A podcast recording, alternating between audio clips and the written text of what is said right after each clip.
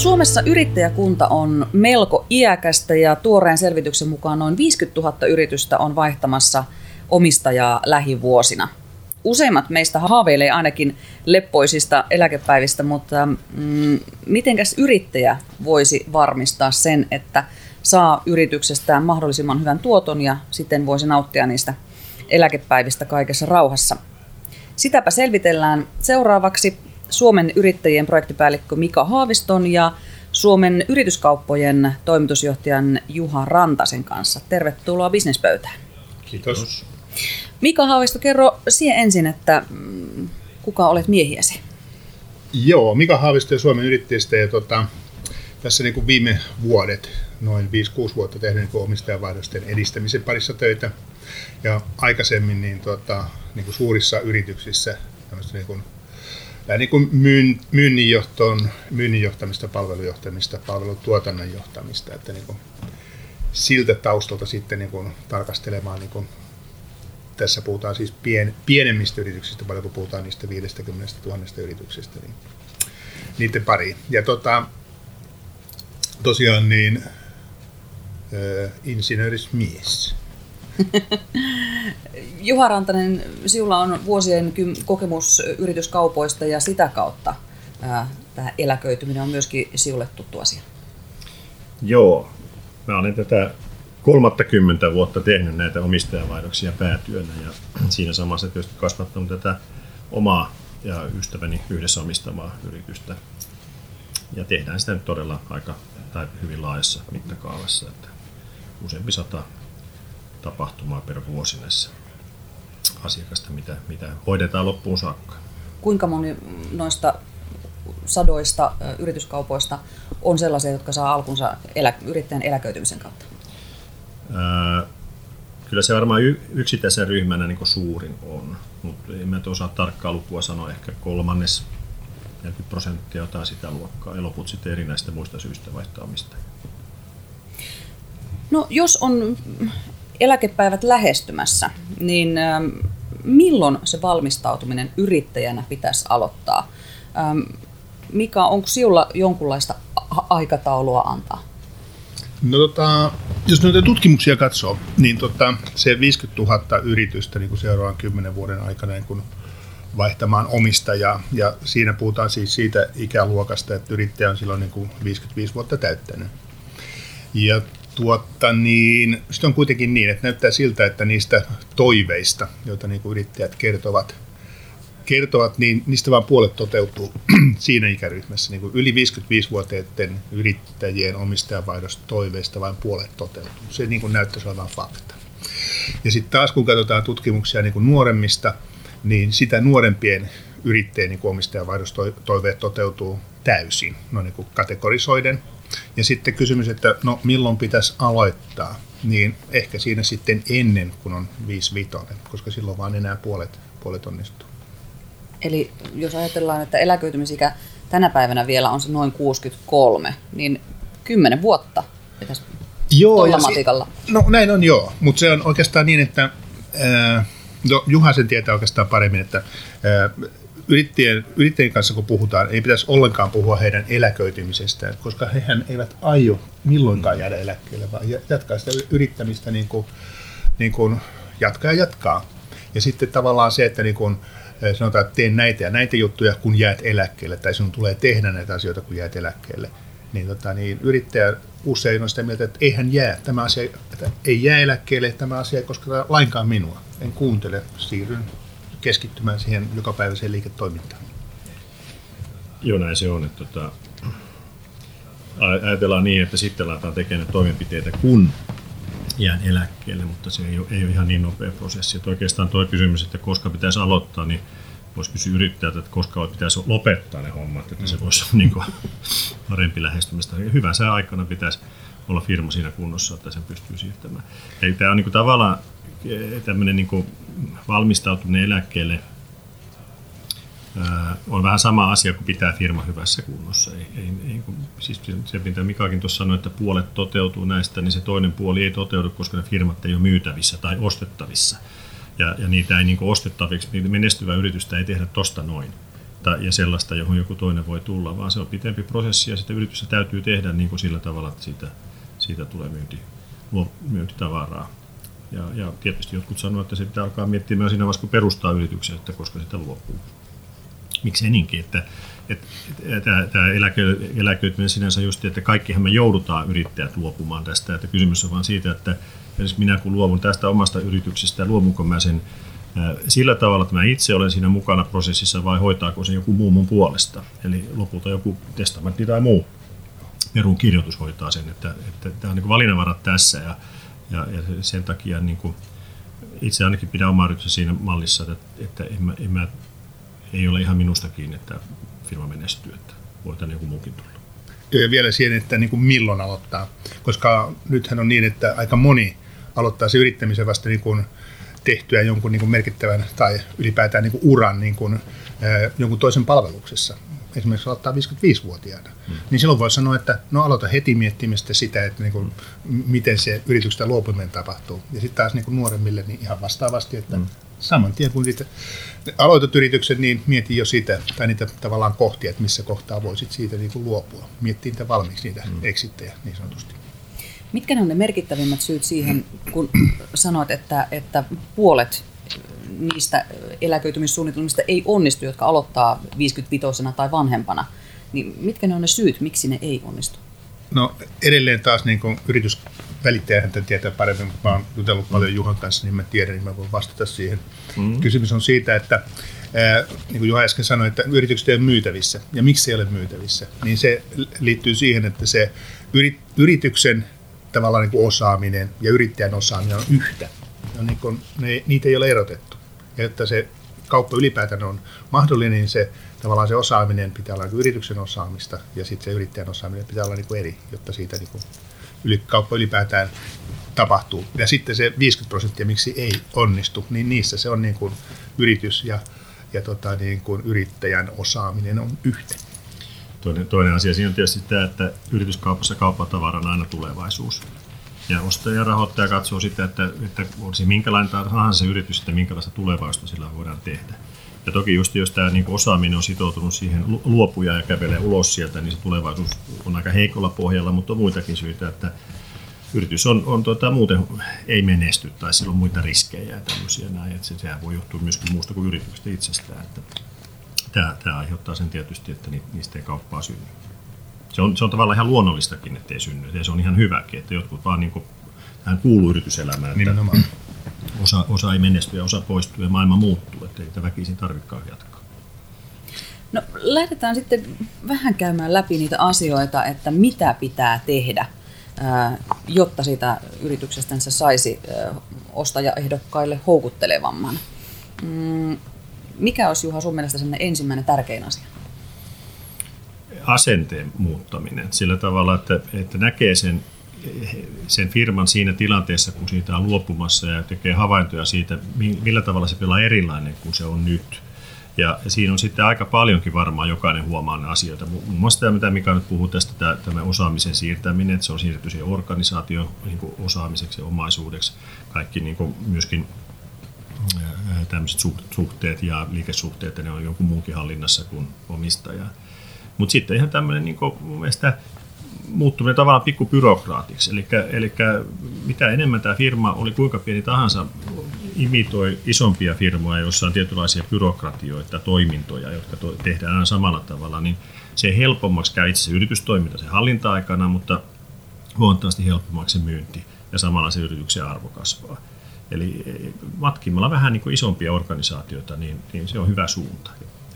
Ei tarvitse esimerkiksi niin arvon näkökulmasta sen yrityksen liikevaihdon ei tarvitse kasvaa yhtään mihinkään, kun se arvo paranee, kun siitä tulee selkeämpi ja hallittavampi kokonaisuus. Joo, ja sittenhän olisi, voisi lisätä sen, että sitten sen yrittäjän itsensä pitää laittaa itsensä myyntikuntoon.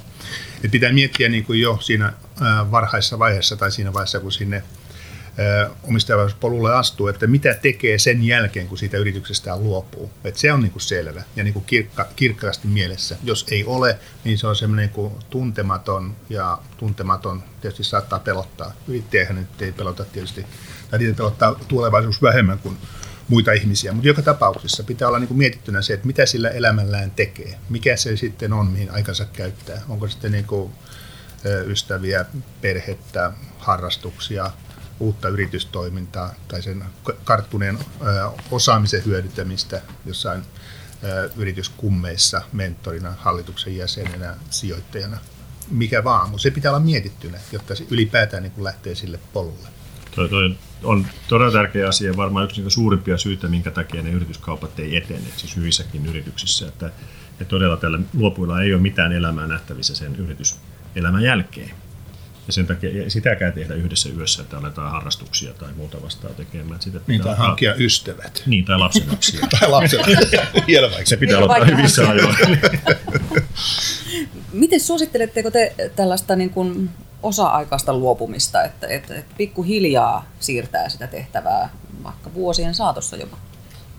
Sehän olisi tietysti oikeastaan aika ihanteellista, mutta se valitettavasti on aika harvinaista ja, ja tota, johtuu aika paljon tietysti, no, no pieniä organisaatioita, ei niissä välttämättä sieltä löydy sellaista jatkajaa tai se ei pysty sietämään niin kahta palkallista samaan aikaan, että se on tämmöisiä ongelmia. Sitten on myöskin taas jälleen kerran taas ongelmia, että nämä, me yrittäjät ollaan persoonia ja, tota, ja siellä sitten on todella vahvoja persoonia, että sinne ei, se ei niin käytännössä onnistu, että siellä on kaksi isäntää yhtä aikaa ja, ja, ja, tota, ja kumminkin yrityksessä pitää olla sitten aito vetäjä. Sittenkin kun se vanha lähtee pois sieltä, niin ei se voi sinne koko ajan soitella vanhalle yrittäjälle, että miten mä nyt sitten tänään teen. Niin, et, siinä on, se on hyvä ajatus ja, ja, ja joissakin isommissa firmoissa perheyrityksissä toteutuukin, mutta sitten täytyy olla vähän isompi organisaatio. Onko se se luopumisen tuska?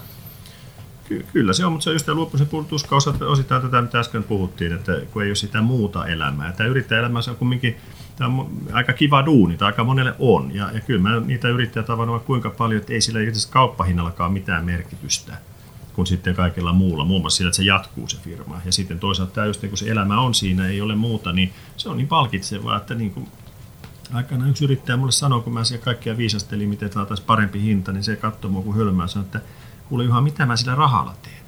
Ja tämä on just niin kuin sellainen asia, kun on, velat on maksettu ja omaisuutta on ihan riittävästi ja, ja, ja on hyvä työ.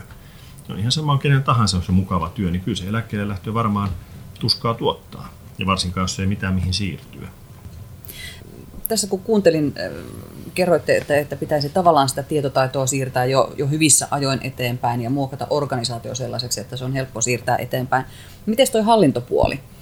Ähm, olen näitä podcasteja tehdessä antanut itseni ymmärtää, että, että monissakin yrityksissä se hallinto ei ehkä ole ihan niin tip-top kuin pitäisi olla tai voisi olla.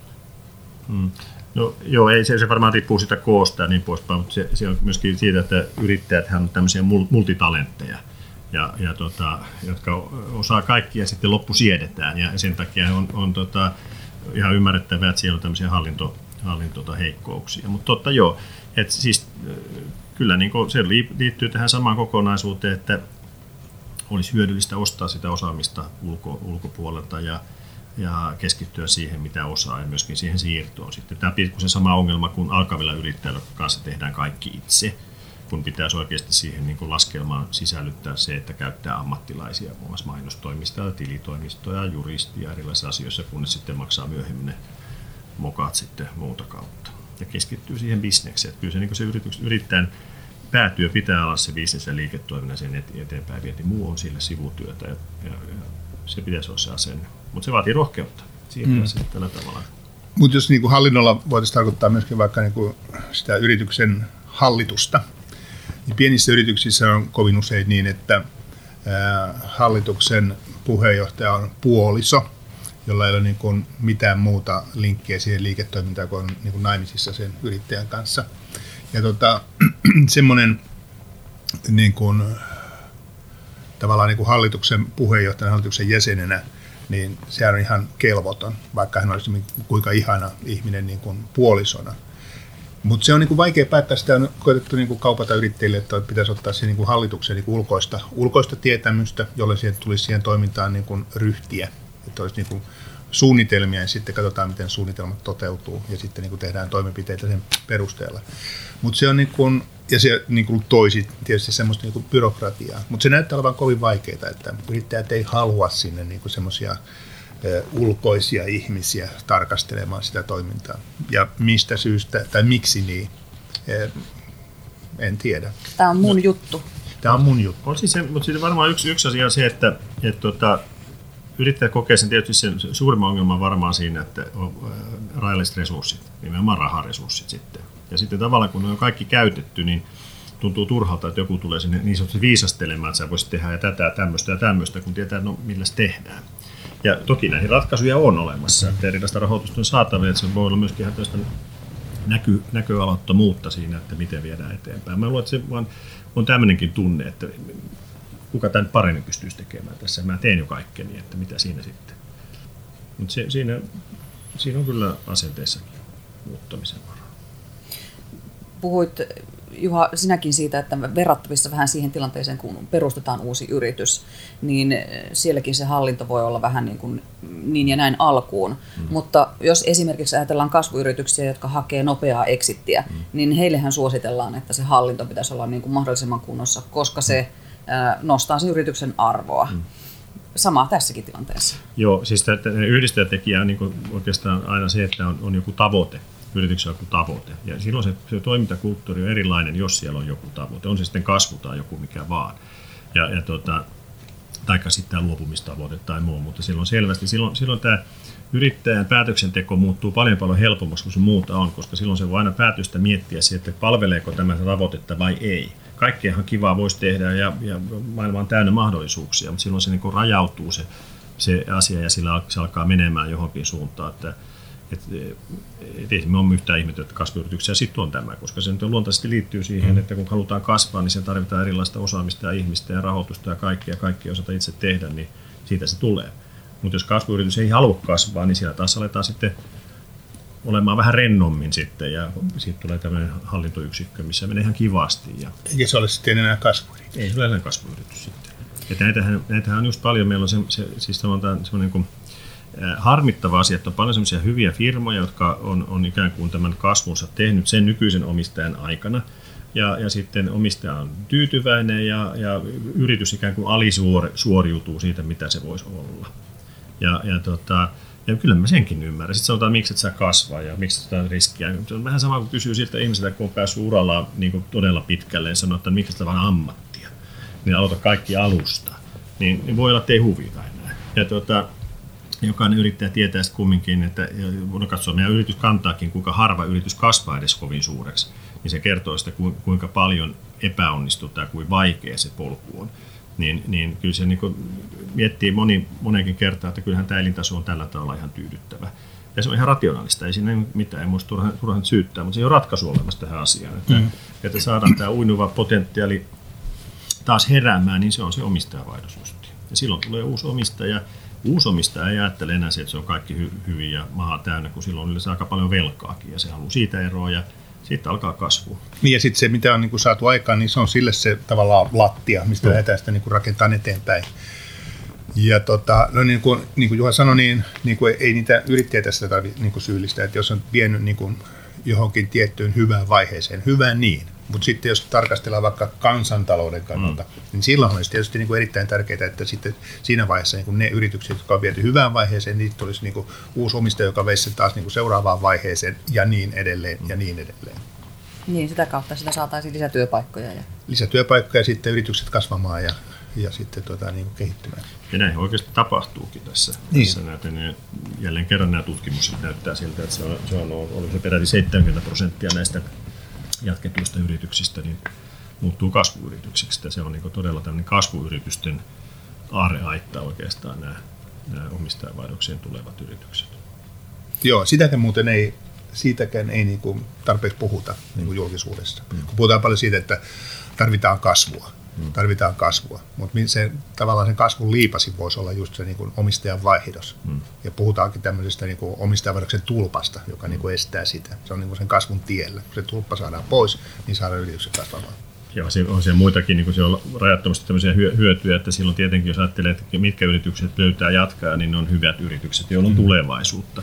Ja tällä tavalla tietyistä yrityksistä saadaan ikään kuin pystytään löytämään markkinoilta ne parhaimmat yritykset ja ne pääsee kasvamaan ja niitä tulee niin kuin, siis yrityskoko alkaa muuttumaan niillä hyvillä yrityksillä. Ja tämähän niin meillä on hirveän tärkeää, kun tyypillisesti on kauhean pieni yrityskoko. Ja, ja totta kai mitä isompia yrityksiä on, niin sen enemmän niillä on erilaista mahdollisuutta niin kuin monella tavalla toimia Suomessa ja kansainvälisesti. Et, et kyllä se, se on niin kuin todella merkittävä asia, että niitä perustajayrittäjät luopuu niistä yrityksiä, siellä tulee niin kuin uusi polvi, joka lähtee eri näkökulmasta viemään sitä firmaa eteenpäin, niin se, se on niin merkittävä juttu koko kansantaloudelle. Kyllä. Onko mitään keinoja, miten vaikka valtiovalta voisi, voisi tukea tätä, että saataisiin se tulppa pois? Melkein sanoisin, että parempi pitää näppisä erossa, mutta, tota, mutta, mutta on. Onhan tässä, ja Mika voi kertoa kohta enemmänkin, mutta joo, No oikeastaan kerro saman Niin, oikeastaan se, miten valtiovalta tukee tätä. Esimerkiksi se projekti, mitä mä vedän, se omistajavaihdoushanke, jota johtaa omistajavaihdousfoorumi, joka myös rahoittaa sitä, niin kun, puolet tulee niin kun, valtiolta TEMMin kautta ja puolet tulee sitten niin tämmöistä niin kuin, julkisten, semijulkisten ja sitten tota, niin, markkinaisten toimijoiden kautta. Ja, tota, ja siinä tämä on niin kuin havaittu, että meillä on tämmöinen niin kuin työ, työ, meillä on annettu työ, että tota, niin edistäkää pienten yritysten omistajavaihdoksia. Siis menkää niihin syihin siellä taustalla, mitä on, ja tehkää niille asioita. Sitä me juuri tehdään. Mutta sitten se, mitä mitä ei tarvitse mennä tekemään, että esimerkiksi niin kuin joku julkinen toimija niin kuin ryhtyy tekemään sit jotakin sellaista, mihin on, on jo toimijoita, että niin kuin tulla sotkemaan tätä markkinaa, niin siitä pitää niin kuin näppinsä pitää erossa, mutta niin tavallaan tämäkin hanke, mitä mä vedän, niin sen ä, tarkoituksena on se niin edesauttaa niiden toimijoita, jotka siellä jo on, niiden toimintaa, ja se, että ne löytää ne toimijat toinen toisensa, tämmöiset niin julkiset toimijat ja sitten niin kuin markkinalliset toimijat, ja löytyy ne rajapinnat, että näin, ja, ja julkinen sektori hoitakoon niitä asioita, jotka liit, joka heidän asiansa hoitaa kuntoon ja jotka edistää tätä, se riittää. Ja, ja tämä markkinat hoitaa markkina-asiat, mutta yksi sellainen esimerkki, että julkisen sektorin hommasta jota on vuosikausia puhuttu, edelleenkin puhutaan, myöskin tämän kyseisen OV-foorumin toimesta, jota Mika vetää, niin ollaan, ollaan siihen pyritään vaikuttamaan, niin on, on ää, verotuksellisia kysymyksiä, joilla pystyy hyvin helposti edistämään tätä. Ja, ja yksi sellainen keskeisin siellä on sellainen, mikä on jatkuvasti tulppa tai kengessä on, on tämmöiset yrityskaupat, joissa joita on koko ajan enemmän ja enemmän, jossa kauppahinta ei makseta kerralla kaikkia, vaan vaikka nyt 80 prosenttia. Ja loppu maksetaan sitten vaikka liikevaihtosidonnaisesti sitten sen jälkeen. Tämä helpottaa ostajan tilannetta, se tuo turvallisuutta, rahoittajan tilannetta se helpottaa, kaikki on varmemmalla, siellä riskiä jaetaan ja näin poispäin. Ja tällä kauppoja syntyy enemmän kuin syntyisi muuten mutta verottaja haluaa kaikki verot heti. Myöskin sitä 20 prosentin osu- osuudelta kauppahinnasta, jota se yrittäjä ei ole vielä nähnytkään, ja jossain huonossa tapauksessa ei sitä koskaan tule edes näkemään, mutta verot se joutuu maksamaan. Ja tähän niin kuin, en tiedä, onko yhteiskunnassa muita tämmöisiä tulonsaajia, jotka joutuu maksamaan verot niin kuin etukäteen. Voisi kuvitella, että palkaja maksaa maksaa saa tammikuussa koko vuoden verot, niin se olisi vähän samanlainen asia, mutta tämmöinen pieni asia, niin tämän, tämän tota, verotuksen tulkinnan muutos, niin edistäisi todella paljon yrityskauppoja. Onko mikä muita keinoja, millä tavallaan voitaisiin näitä tulppia poistaa? Mm. Mitä on tullut vastaan, vastaan teidän projektissa? No tota, tämähän on niin viestinnällinen tämä hanke. Ja tämä podcast, jota tässä tehdään, niin se on niin yksi osa sitä. Että tavallaan niin tuodaan sitä asiaa niin esille. Ja tähän lähtee sieltä niin yrittäjistä itsestään. Sieltähän se niin juttu on. Että niin pitää löytää niin kuin, tapoja siihen, että niin kuin yrittäjä ymmärtää se, että hänen yrityksensä voi olla ja onkin tulevaisuuden kauppatavara, jos siitä huolta pitää ja pitää pitää. Ja sitten pitää myöskin siitä yrityksestä niin kuin, ikään kuin ajoissa luopua, jotta niin kuin tämä kaikki hyvä kertyy. Ja tämä on niin kuin niin kuin viestintää on tässä niin kuin tämä niin kuin tärkeä juttu. Joo, sitten semmoinen, että julkisen puolen homma mun mielestä just sitä viestintää liittyen, että että ei markkinat kaikkea pysty hoitamaan ja, ja yksi on juuri tämä viestintä. Ja, ja tässähän tietysti tyypillistä tässä alalla on aika paljon se, että siellä on, ää, tämä tapahtuu yrittäjälle kerran kaksi elämässä tämmöinen omistajavaihdos, niin, niin se ei ole mitenkään tapetilla. Ja sitten silloin kun mä aloitin aikanaan tämä homma, niin siellä tota, tyypillistä oli se, että jos ei perheestä löytynyt jatkaa, niin firma lopetettiin. Ei ollut mitään tämmöisiä markkinoita tai muuta vasta. Silloin kun heitettiin roskakori aika paljon hyviä firmoja. Ja siitä tämä meidänkin liikeidea aikana lähti liikkeelle. Ja, ja tämä niin kuin, ikään kuin tietoisuuden ylläpitäminen ja sen, sen niin kuin jatkuvuuden turvaaminen, että yhä uudet yrittäjät on tietoisia ja alkavatkin yrittäjät on tietoisia, että vaihtoehtoinen tapa alkaa yrittäjäksi on ostaa joku liiketoiminta tai yritys. Niin, niin siihen tarvitaan tämmöistä äänitorvea, joka tuo sitä niin kuin, siltaa tähän niin kuin, ajallisesti tähän asiaan ja se, se on vaikea niin kuin markkinaehtoisesti toteuttaa sitten. Et markkinaehtoisesti toimijat, me toimitaan oikeastaan siinä ytimessä sitten, kun annetaan yhdistämään näitä pareja ja, ja saamaan sitä kauppaa aikaiseksi, niin se sitten hoidetaan. Mutta se, että, tu, että niitä tulee sinne, niin se, siinä tarvitaan monenlaista toimia. Joo, ja sitten yksi juttu on se, että tarvitaan tota, niin, aiheeseen liittyvää tutkimusta. Että semmoinen niin tutkimustiedon hankinta niin kuin yksittäisen mm. markkinaehtoisen toimijan, niin se on sille kamalan kallis ponnistus. Mutta jos niitä toimijoita on use, useita ja sitten vielä niin kuin valtio osaltaan rahoittaa, niin sitten voidaan hankkia tutkimusta. Kyllä. Ja sitten taas niin kuin tutkimukseen niin kuin on paljon parempi puhua, että niin kuin asia on näin tutkitusti kuin se, että minusta voimakkaasti tuntuu tältä. Kyllä. Tuossa yrityksen arvon määrityksessä usein yrittäjä varmasti itse arvioi sen oman yrityksensä arvon himpan verran korkeammaksi kuin mitä se oikeasti on. Siellä on kaikenlaisia tunnevaikuttajia ja, ja muita vaikuttajia. Miten, kun esimerkiksi sinä jo lähdet arvioimaan sinulle asiakkaaksi tulevan yrityksen hintaa ja arvoa, niin miten se määritellään? Niin kuin tuossa alussa puhuin, niin yrityksen, yritysten tai omistajuuden kauppatavara on tulevaisuus. Ja se on se, se millä, millä sitä lähdetään katsomaan, että mitä tällä firmalla voitaisiin tehdä, kuka sillä voisi tehdä, ja jos se joku kuka tulee tähän, niin millä hän se ostaisi. Nämä asiat niin vaikuttaa siihen, eli kyllä se arvomääritys on hyvin pitkälle ostajalähtöstä. Ja, ja myyjän oikeastaan se helppo tapa siihen on suhtautua, että, että se ostaja, joka kaikkein eniten maksaisi, niin riittääkö se? Jos ei se riitä, niin sitä ei voi myydä. Se on, se on loppuksi näin yksinkertaisesti. Ja tämä, mikä tulee ongelmaksi, kun myyjät ilmoittaa sen tutkimuksessakin, että arvonmääritys on yksi ongelma, se on totta kai se on maalikolle ongelma, ei se ammattilaiselle ole. Mutta se, mutta se väärä lähtökohta, että, että aletaan yritykseen hakemaan arvoa niin kuin itsestään ilman minkäänlaista käsitystä, että kuka sitä tarvisi ja mihin tarkoitukseen, niin se johtaa just näihin yliarviointiin hyvin helposti. Että kyllä, kyllä se niin kuin yritys, jota joku tarvii, jonka tuotteilla on kysyntää ja tarvetta ja niin poispäin, niin löytää ostaja-arvo. Mutta jos ei ole kysyntää ja tulevaisuutta, niin ei sitä arvoa siitä niin kuin tilinpäätöksestä ulos saa. Pitääkö olla hyvin tarkkaan dokumentoituna tavallaan sitten sitä, että miten, miten paljon on asiakkaita, miltä näyttää tulevaisuuden markkinatilanne ja tällaisia asioita? No, Onko niistä hyötyä? No, totta kai. Kaikesta, kaikesta tämmöistä selventävästä informaatiosta on hyötyä. Sitähän nyt ei yrityksiä yleensä ole, varsinkin niin kuin, no perustapauksessa ei ole, koska se on se myyjä, myyjä keskittynyt siihen omaan firmansa pyörittämiseen ja, ja eikä paljon muuta ajattelekaan, että se on sen päässä.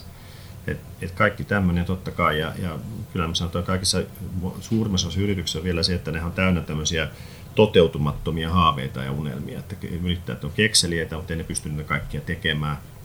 Luojan kiitos näin onkin, ettei kaikkia lähetä tekemään, vaan keskitytään johonkin, mutta kuitenkin nämä niin kuin mahdollisuudet on, on taas jatkajalle voi olla ihan oikeasti realistisia mahdollisuuksia lähteä viemään sitä firmaa johonkin toiseen suuntaan. Että, että joo, kyllä, kyllä kaikki, kaikki tämmöinen, ei yrityskaupassa koskaan mihinkään varmuuteen päästä, ei se pystytä laittamaan suurin osa siihen alle ja, ja kertomaan, että miten se on. Että tänään tehdään asioita, jotka näkyy tilinpäätöksessä ties koskaan ja kaikki edes näy siellä eikä tarkoita sitä, että pimeästä, pime, pimeästä tarvitsisi olla, mutta on tämmöisiä niin kuin immateriaalisia asioita maailmassa koko ajan, jotka niin kuin vaikuttaa asioihin, niin, niin tota, ja sitten jotain kautta pulpahtaa joskus esiin. Eli me ollaan aina tietynlaisessa riskiasiassa ja arvomäärityksen yrityskaupassa liittyy aina myöskin kauppasopimus, jolla kauppasopimuksella torpataan sen arvonmäärityksen ikään kuin heikkouksia. Eli päästään jonkinlaiseen näkemykseen ostaja ja myyjän kesken, että jos näin tämä firma jatkuu, niin silloin se on tämän arvoinen ja sitten taas kauppakirjassa todetaan, jos ei se enää jatkukaan, niin mitä kauppahinnalle tapahtuu esimerkiksi. Ja näin pysytään niin tasapainottamaan sitä, sitä arvonmääritystä.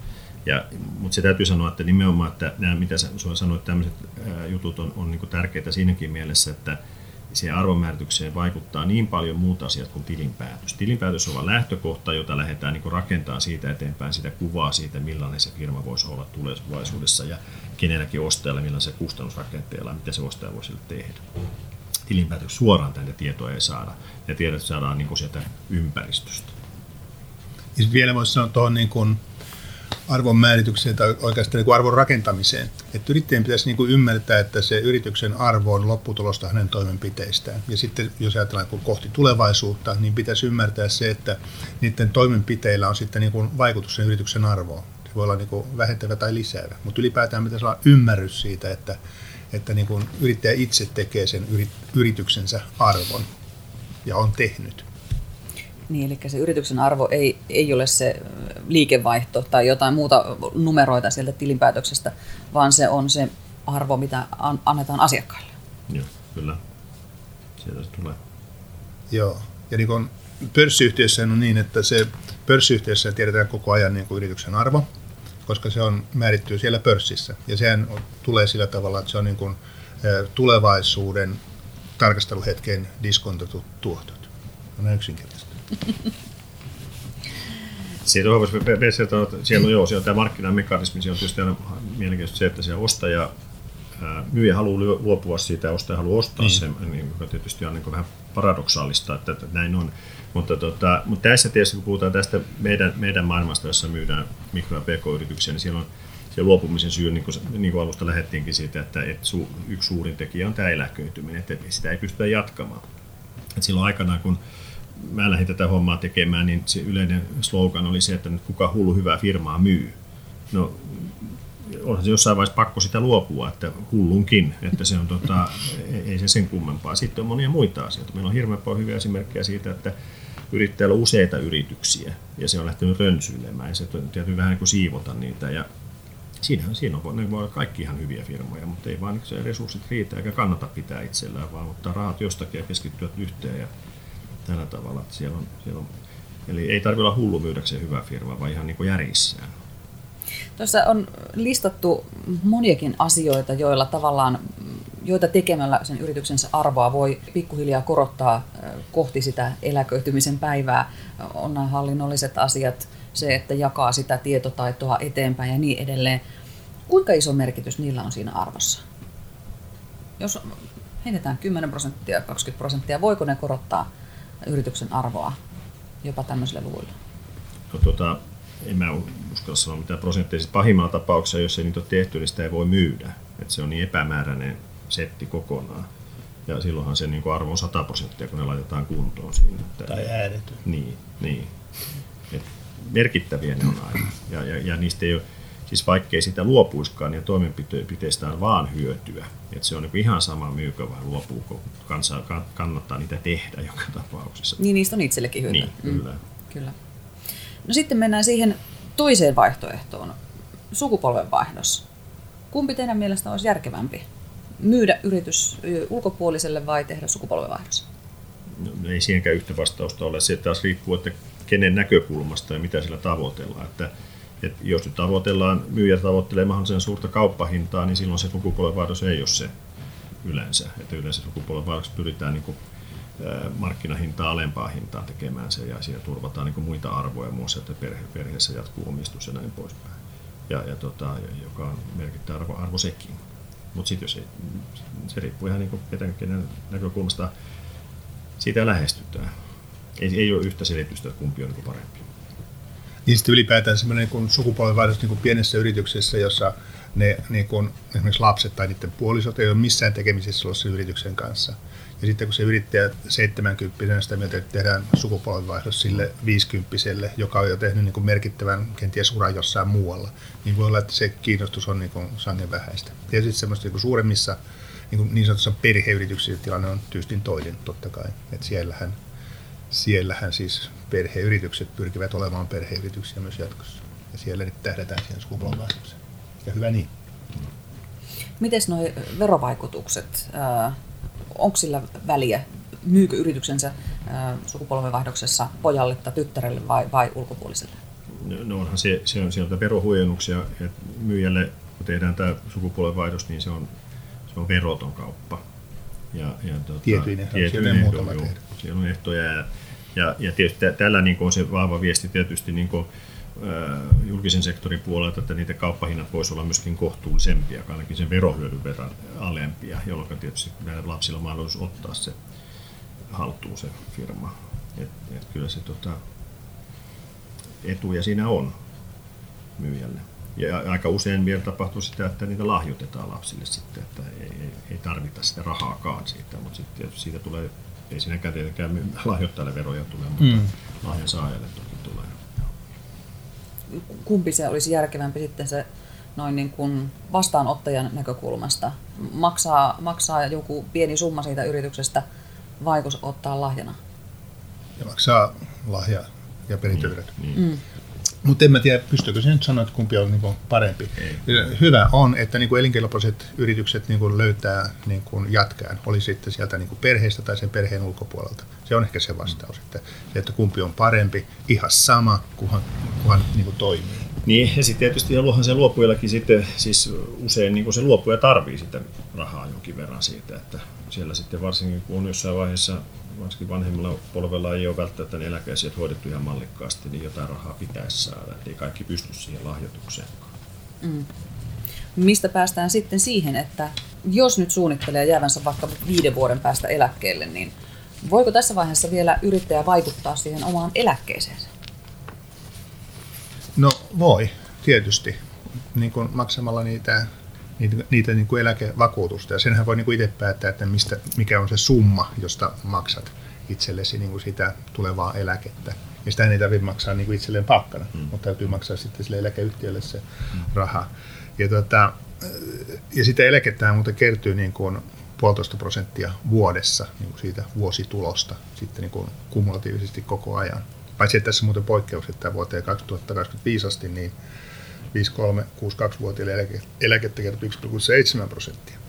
Ja tota, no siten, jos lähdetään tuosta 1,7 ja sitten yrittäjä ajattelee, että hän maksaa 40 000 e-, euron työtulosta eläkettä, niin se kerryttää sitten eläkettä viidessä vuodessa 283 euroa. Et sen verran voi tehdä niin kuin viidessä vuodessa. Ja tietysti jos niin kuin hilaa sitä summaa ylöspäin, jos niin kuin kestää maksaa sitä eläkemaksua, niin, tota, niin sittenhän se puolitoista prosenttia toimii koko ajan, mistä summasta hyvänsä. Eli tämäkin suun, samalla kun aloittaa sitä yritystä laittaa parempaan kuntoon, luopumista kohti, niin pitäisi alkaa tätä miettiä myöskin tätä. Niin, tai sitten oikeastaan tätä pitäisi aloittaa niin kuin ihan heti siinä yrityksen, niin kuin, kun aloittaa yrittäjyyden, niin kuin maksaa sitä eläketä itselleen. Ja se niin kuin, keksii sen asian niin kuin viisi vuotta ennen, ennen kuin tähän pitäisi ryhtyä, niin sitten se eläke näyttäisi kertymäksi sitten se 283 euroa, mikä tuntuu kovin, kovin vähältä. Joo, se, kannattaisi uskoa se, mitä eläkeyhtiöt sanoo siitä, siitä tota, YELin mitottamisesta, että, että tota, pitäisi maksaa sitä siis YELiä sen mukaan, kuin maksaisi palk, semmoisen, semmoisen palkan mukaan, kun sinne palkattaisi joku ihminen tekemään. Yes. Ja tämähän tyypillisesti sitten alkaville yrittäjille minä mukaan lukien aikanaan, niin, niin kun sitä nyt sen voi mitottaa itse sen yölin, niin sitten alussa se rahalle on tietysti muutakin tarvetta, niin pidetään sitten yölit pienenä. Ei siinä mitään, sekin on ihan ok, kun firmaa niin kun nostetaan pystyyn ja otetaan tietoinen riski, mutta se ei, levy ei saa jäädä päälle. Että jossain kohtaan täytyy niin tuntea nahoissaan sitten eläkkeitä kanssa maksaa ja sitten, sit, sillä tavalla se kertyy. Tämä on semmoinen niin oikeasti ongelma niille, jotka ei näin ole tehnyt. Ja, ja tota, kyllä mä muistan, että vielä jäi se levy päälle aikana. aikana. Itsekin kuuntelin näitä juttuja, oli samassa tilaisuuksessa puhumassa eläkevakuutusyhtiöiden kanssa, kunnes mä havahduin, että tämähän koskee myös minua. ja tota, no, kyllä sitten onneksi ajoissa ehdin nämä muuttamaan niin kuin järkeväksi, mutta kyllä se kirpasee, mutta lopussa palkitsee. Ja, ja sitten totta kai nämä vapaaehtoisilla eläkejärjestöillä sitten yhtiöihin voisi niissä olla mukana, niin tota, pystyy hoitamaan sitä. Mutta tärkeä niin juttu. Ja yrittäjällähän se ajatuksen kulku saattaa liittyä niin, että joo, mä en nyt sitä niin kuin YELin kautta sitä eläkettä niin edes pyrikään kerryttämään, vaan mä teen tästä yrityksestä sellaisen, että sitten kun mä tämän myyn, niin mä saan sen eläketulon kerralla. Ja se on, ja, ja se, on, se on kauhea ajatus, mm. nimittäin jos käy niin, että ei saakaan, ja, ylipä, ja sitten yleensä ottaen se arvostustaso saattaa olla sitten semmoinen, että tämä on niin kuin miljoonan yritys, ja sitten jos se on vaikka 15 tonnin yritys, niin se pettymys on suuri, ja sitä eläkettä ei siis tullutkaan jolla mm. niin kuin, tavallaan siihen ei kyllä kannata, niin kuin, ei kannata rakentaa, jo. että niin kuin, äh, perustan yrityksen, mm. sitten mä myyn sen 45 vuoden päästä ja saan siitä sitten paljon rahaa ja mm. sillä mä elän. Hyvä, jos niin käy, ja joillekin totta kai käykin, mutta... Niin voi sattua vaikka lamakausi juuri siihen kohtaan. Nimenomaan. Mm. Se on todesta upporikasta rutiköyhää leikkiä pääsääntöisesti ja syntyy vain rutiköyhiä sillä tavalla. Sitten kun on vielä ikämittarissa, niin ei enää ole aika ottaa uutta starttia. Nuori ihminen ottaa uuden startin vielä, vaikka se tota, haave ei toteutuisikaan, mutta siinä se on, tekee itselleen aika paha loukku. Tässä on käyty hyvin monia mielenkiintoisia pointteja läpi keskustelun aikana. Tiivistetäänpä vähän vielä.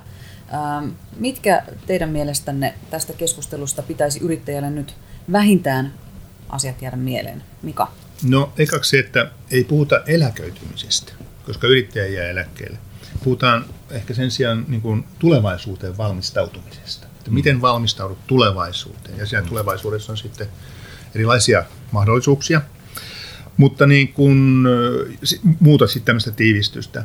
Että niin kuin, yrittäjän pitäisi niin miettiä, että mitä tekee elämällään sen jälkeen, kun siitä nykyisestä yrityksestä luopuu. Niin miettiä sen niin tarkasti itselleen. Ja sitten kun sen on miettinyt, niin sitten varmistaa se, että se osaaminen on siirretty, se oma osaaminen yrityksen osaamiseksi.